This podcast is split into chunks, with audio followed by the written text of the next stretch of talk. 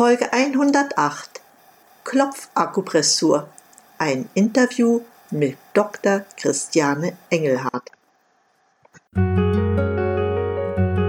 Durchatmen, der Gesundheitspodcast.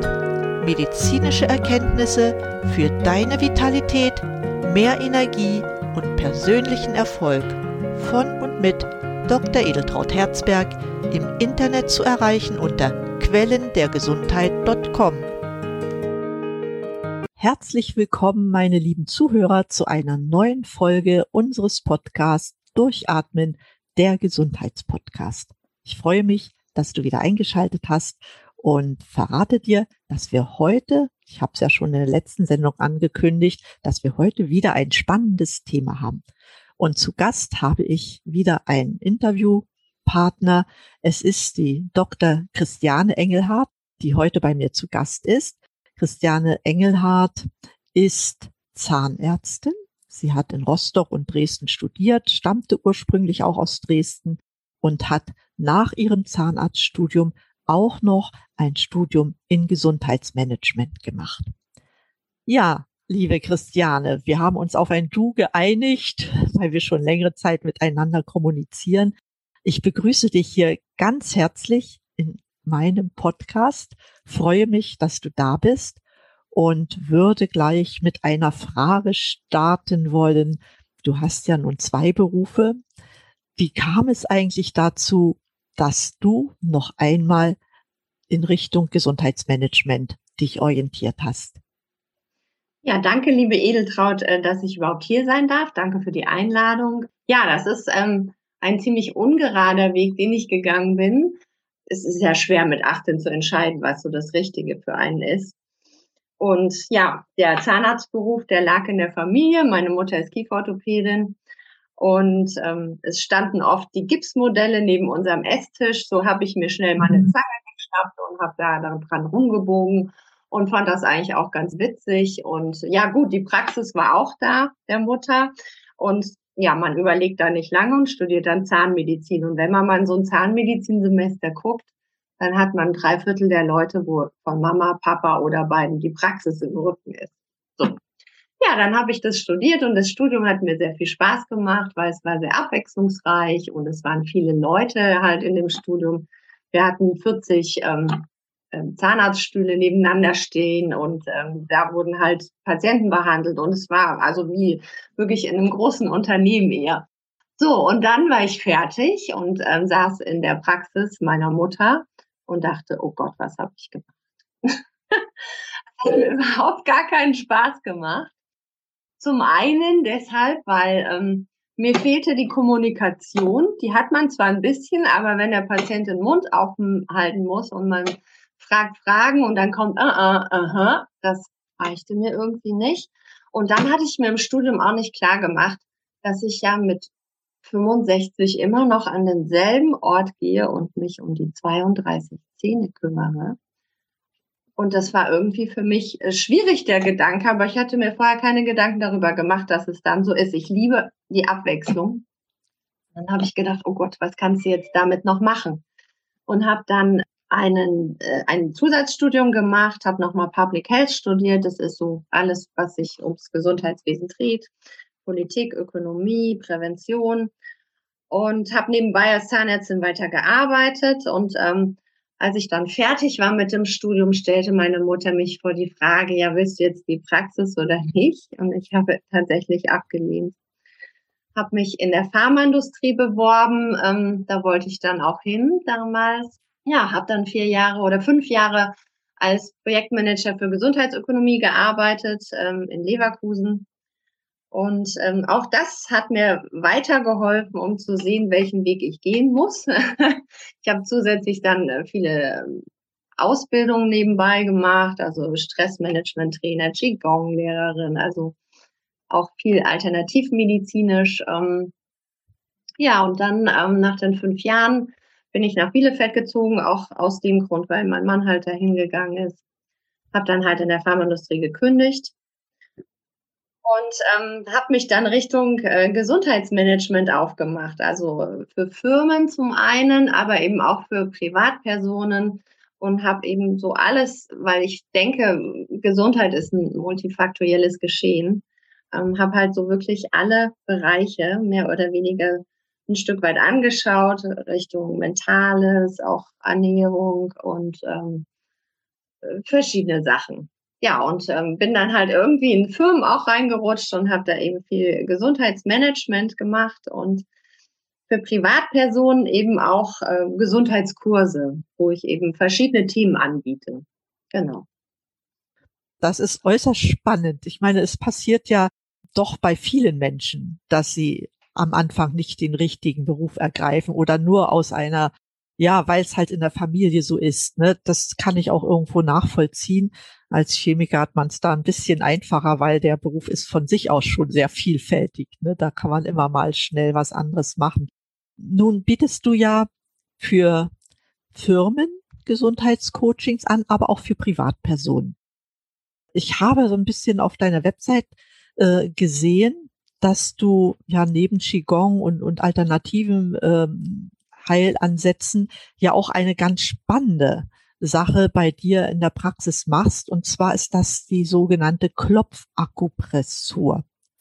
Das ist natürlich eine Sache, die nicht jedem bekannt ist, aber immer mehr Leuten bekannt wird.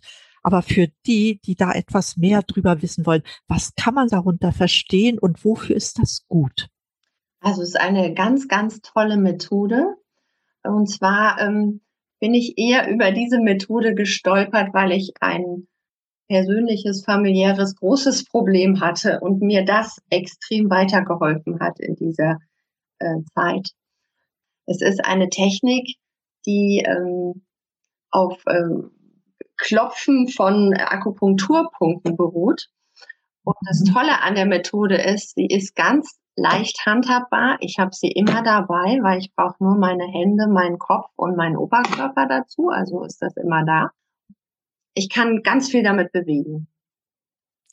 Nun kommen ja zu dir verschiedene Menschen und da gibt es sicherlich welche, wo du sagst, also hier, du bist ein Klient, bei dem würde ich gerne diese Klopfakupressur anwenden. Was sind das für Menschen? Was, was haben sie für Probleme oder Beschwerden, dass du sagst, das möchte ich jetzt machen?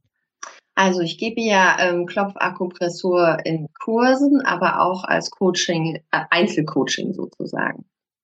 Und ähm, es ist wirklich eine ganz große Bandbreite von Menschen. Also du kannst es auf alle möglichen Themen anwenden. Du kannst körperlich, also Schmerzen kannst du bearbeiten.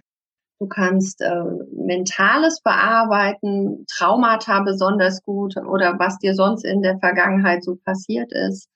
Ähm, du kannst an Glaubenssätzen arbeiten, die vielleicht für dich als Kind förderlich waren, aber vielleicht jetzt eher ein Problem darstellen oder dich irgendwie ähm, oder du irgendwas äh, dadurch verhinderst.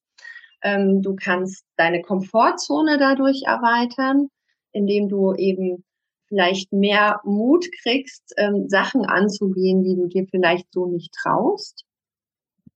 Die Technik ist halt ganz, ganz toll, weil sie basiert ähm, auf sozusagen, macht sich die traditionelle chinesische Medizin zunutze.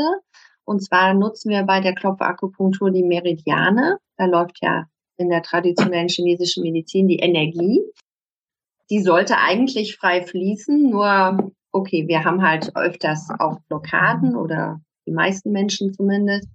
Die können einmal dadurch entstehen, dass wir eben, wie gesagt, äh, Traumata erlebt haben in der Kindheit oder negative Sachen oder wir haben negative Glaubenssätze, die für uns jetzt im Moment nicht mehr förderlich sind. Oder es können natürlich auch körperliche Sachen sein, dass wir schief sind oder uns so wenig bewegen, durch alles Mögliche entstehen Blockaden. Und dadurch gerät natürlich die Energie auf den Meridian ins Stocken. Und indem wir halt ähm, bestimmte Punkte klopfen an der Hand, am Kopf und am Oberkörper, lösen sich diese Blockaden auf. Und das Tolle dabei ist, dass unser Kopf nicht unterscheiden kann zwischen Realität und dem, was ich ihm vorgaukelt. Das heißt also, wenn ich dich jetzt bitten würde, die Augen zu schließen und dir vorzustellen, in eine gelbe, reife, pralle Zitrone zu beißen, dann würdest du unter Umständen einen Speichelfluss bekommen. Ist schon da. Sehr schön. Und genauso mache ich mir das auch bei der Klopfakupressur zunutze. Nehmen wir mal an, einer hat, ähm, was weiß ich, Flugangst. Und ich versuche ihn jetzt gedanklich so in die Situation zu versetzen, dass er im Flugzeug sitzt, die Motoren heulen auf, das Flugzeug fliegt los. Und in dem Moment ist er so in dieser Lage drin. Das heißt also, da sprechen wir total die Blockade an, die er hat, die Angst, und klopfen in dem Falle dann die Punkte an der Hand, am Kopf und am Oberkörper. Und dadurch löst sich halt die Angst auf und somit auch die Blockade. Das ist also sozusagen eine energetische Form der Psychologie, die wir da bearbeiten. Das Tolle ist halt, dass eben dadurch sich eben auch elektrochemische Gehirnströme ändern, indem wir eben klopfen oder eben auch ähm, bestimmte andere Botenstoffe im Gehirn ausgeschüttet werden oder aber ein gestärkter oder ein reduzierter äh, Energiefluss zu bestimmten Organen danach stattfindet. Das heißt also, das System ändert sich dadurch. Ja? Und das ist natürlich toll. Und was wir hauptsächlich beim, ähm, bei der Klopfakupressur benutzen, ist, dass wir eben die Emotionen damit nehmen, gerade die negativen Emotionen wie Trauer, Wut, ähm, Angst, eben all das, was wir eben auch in uns haben. Und das uns zunutze machen und fühlen. Und es ist ja immer so, wenn wir Gefühle wegdrängen, und weit weg haben wollen, dann werden die eigentlich immer größer, weil es kann man sich ja vorstellen. Nehmen wir wieder die Flugangst ich fliege ein Jahr nicht, dann ist die Angst ein bisschen größer, aber fliege ich zehn Jahre nicht, dann habe ich richtig, richtig viel Angst. Und wenn ich mich aber dieser Angst stelle und vielleicht die Gefühle fühle, dann wird irgendwann die Angst wieder kleiner. Und dasselbe machen wir beim EFT. Wir fühlen die Gefühle im Körper und klopfen dabei auf den speziellen Akupressurpunkten. Das sind eigentlich die klassischen Akupunkturpunkte, wo jetzt der Akupunktur die Nadel reinstecken wird. Das ist das äh, Prinzip der Klopfakupressur. Und was auch noch wichtig ist, wir haben ja als Kind bilden wir uns ja Glaubenssätze. Und man sagt, dass äh, bis sieben Jahre, manche, da streiten sie noch ein bisschen die Forscher, manche sagen auch bis zehn Jahre ist das komplette Glaubenssystem festgelegt. Das heißt mhm. also, was wir so bis sieben Jahre erlebt haben, festigt sich so, dass eben das Glaubenssystem ziemlich festgelegt ist. Ähm, nur können wir das jederzeit ändern und das bis zum Ende des Lebens. Und das kann man mit Klopfakupressur machen. Das finde ich ausgesprochen spannend, weil mir gefällt alles, wo ich keine Tablette einwerfen muss. Das ist schon mal äh, sehr positiv, gerade bei Angststörungen. Ich weiß, wenn man da zum Neurologen oder Psychiater geht, ne, dann gibt's halt ein Antidepressivum oder irgendetwas anderes oder vielleicht auch was, äh, wenn sie was Pflanzliches kriegen, ist ja schon gut. Ne, aber ansonsten ist es schon gut, wenn man Methoden zur Hand hat, wo man keine Tablette braucht, weil jede Tablette tut ja auch etwas in unserem Organismus. Das wollen wir ja nicht vergessen. Da muss ich aber noch ein was einwerfen. Also grundsätzlich ist eben die Klopfakupressur immer nur erstmal begleitend. Ne? Nicht, dass man dann eine Therapie abbricht. Und auch so, man kommt sehr schnell an Gefühle ran. Da muss auch jeder ein bisschen selbstverantwortlich sein. Also wenn jemand weiß, dass er schwere Traumata in der Kindheit hat, dann sich schon an einen wirklich fundierten äh, Coach wenden oder einen Psychologen. Es gibt auch Psychologen, die mit der Methode arbeiten und es nicht mhm. alleine machen. Also. Ne? Ja, ja, davon bin ich auch ausgegangen. Also eine Therapie, die läuft, die bricht man nicht ohne Grund ab. Es sei denn, man, man stellt fest, also durch meine Begleittherapie kann ich vielleicht mal so langsam auf andere medizinische Maßnahmen verzichten. Das, das ist ja eine gängige Handlungsweise und das ist auch vollkommen in Ordnung so, ja. Und ich als Heilpraktiker äh, muss, muss ehrlich sagen, ich werde mich nie einmischen, wenn ein Arzt irgendetwas angeordnet hat. Ja, ich suche vielleicht das Gespräch und das sollten auch Patienten tun, die dann zur Klopfakupressur kommen und dann sagen, also ich spüre hier irgendeine Besserung, kann ich vielleicht mein Antidepressivum runtersetzen. Ne? Das macht man ja auch nicht ad hoc. Und deshalb finde ich das äh, sehr, sehr gut, weil es gibt ja sicher auch Menschen, die von vornherein schon äh, Medikamente ablehnen und sich dann entsprechende Coaches oder Therapeuten suchen, die andere Methoden anbieten, die da auch sehr wirksam sind. Ne? Genau. Du hast ja einige Beschwerden genannt bei denen die Akupressur hilft. Wenn ich jetzt also Flugangst habe, würde ich jetzt mal ein bisschen nachfragen, was mache ich denn da ganz konkret? Welche Punkte oder wo klopfe ich, damit es mir besser geht? So vielleicht nur mal als Beispiel. Ja, also da gibt es ähm, verschiedene Punkte an der Hand, am Kopf und am Oberkörper. Das habe ich ja eben schon erwähnt. Ja. Also es gibt, eben, es gibt spezielle Akupunkturpunkte, die eben dabei geklopft werden. Der erste Punkt ist zum Beispiel hier an der Handkante. Das ist ein ganz, ganz wichtiger Punkt, weil der eine spezielle Bedeutung hat. Und der nächste Punkt ist dann am Kopf. Dann nimmt man hier die Ohrenspitzen von den Ohren und verlängert die nach oben in die Mitte. Ja. Der nächste Punkt ist am Beginn der Augenbraue. Der nächste Punkt ist am Augenwinkel außen. Der nächste Punkt ist unter dem Auge, wo das Weiche in das Knöcherne übergeht, in der Mitte. Der nächste Punkt ist zwischen Nase und Oberlippe. Der nächste Punkt zwischen Unterlippe und Kinn, in dieser Falte, die man da hat. Dann ist der nächste Punkt unterhalb der Schlüsselbeine.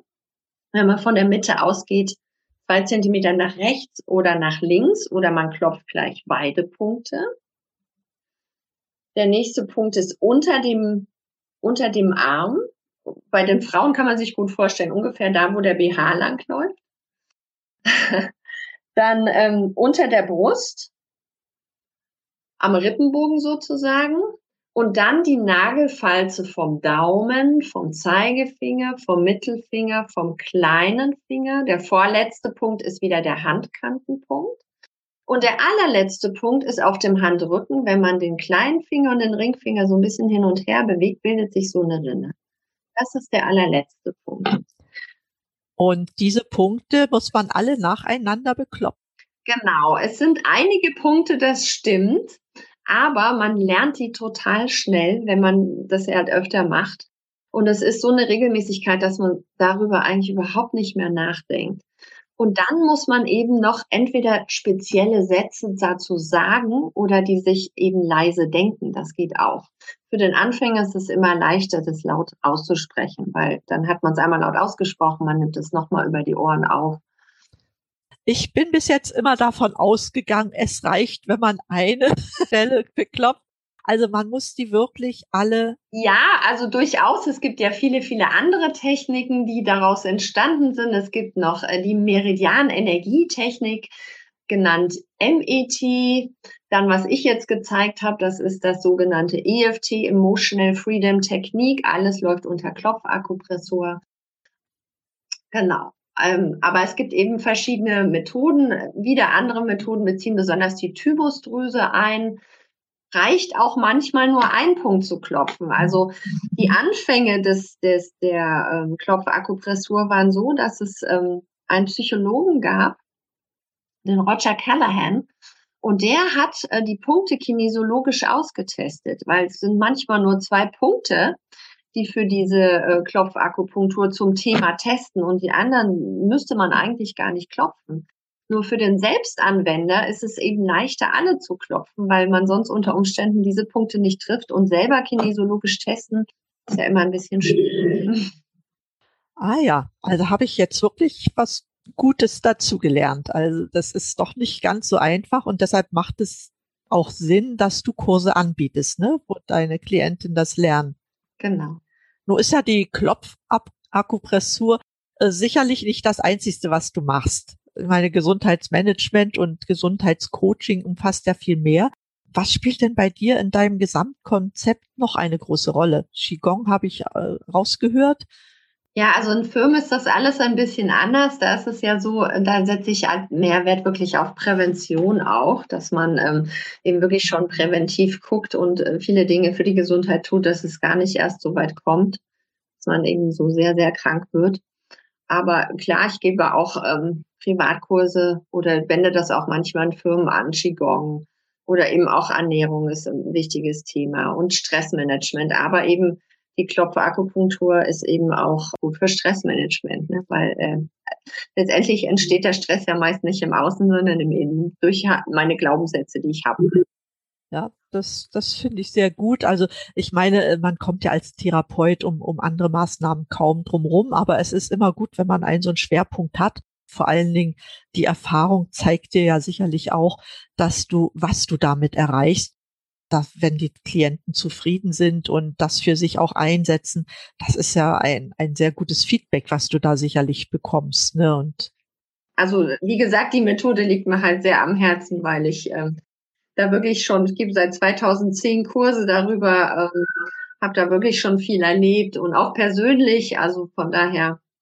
Das, das finde ich echt spannend, dass man sich auch auf das fokussiert, was einem sehr am Herzen liegt und, und was man auch besonders gut kann.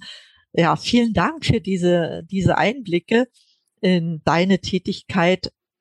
Ja, vielleicht ist das doch für den einen oder anderen meiner Zuhörer ja ein Motiv auch mal darüber nachzudenken. Ne? Man hat seine Beschwerden, auch wenn es um Glaubenssätze geht, weil viele sind ja auch jetzt gerade dabei, sich neu zu orientieren, weil man halt offline sehr wenig machen kann. Dann orientieren sich viele online und dann muss man auch an Glaubenssätzen arbeiten.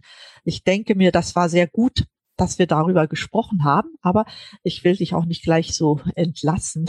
Ich bin neugierig und äh, meine Zuhörer sind auch neugierig. In deinem Leben gab es bestimmt Vorbilder, ich will nicht sagen, denen du nacheiferst, aber die dich vielleicht inspiriert haben, das eine oder andere zu machen. Ist das bei dir auch so? Hm, muss ich jetzt drüber nachdenken. Also nicht so extrem, nee. Nicht so extrem. Naja, das, das, das muss ja nicht sein. Ne? Ich, ich meine, bei, bei mir ist es jemand, die mich so als Wissenschaftlerin geprägt hat. Darüber spreche ich jetzt aber nicht, aber es kann dann, ja, ja, bei mir ist es Marie Curie. Ach so, okay, ja. Ne, das als Frau und, und Wissenschaftlerin, da kann man sich da voll mit identifizieren. Aber wir sind ja heute in einer Zeit, wo es so viele Einflüsse gibt und man eifert jemanden nach oder man findet das bei jemandem gut und versucht es bei sich auch mit anzuwenden. Aber es muss dann nicht unbedingt ein Vorbild sein. Ne? Also für mich war eher so treibend, dass ich so ein bisschen wirklich geguckt habe, wer bin ich und äh, wo will ich hin und was sind meine Eigenschaften und ähm, das war eigentlich immer so ein bisschen treibend für mich eher.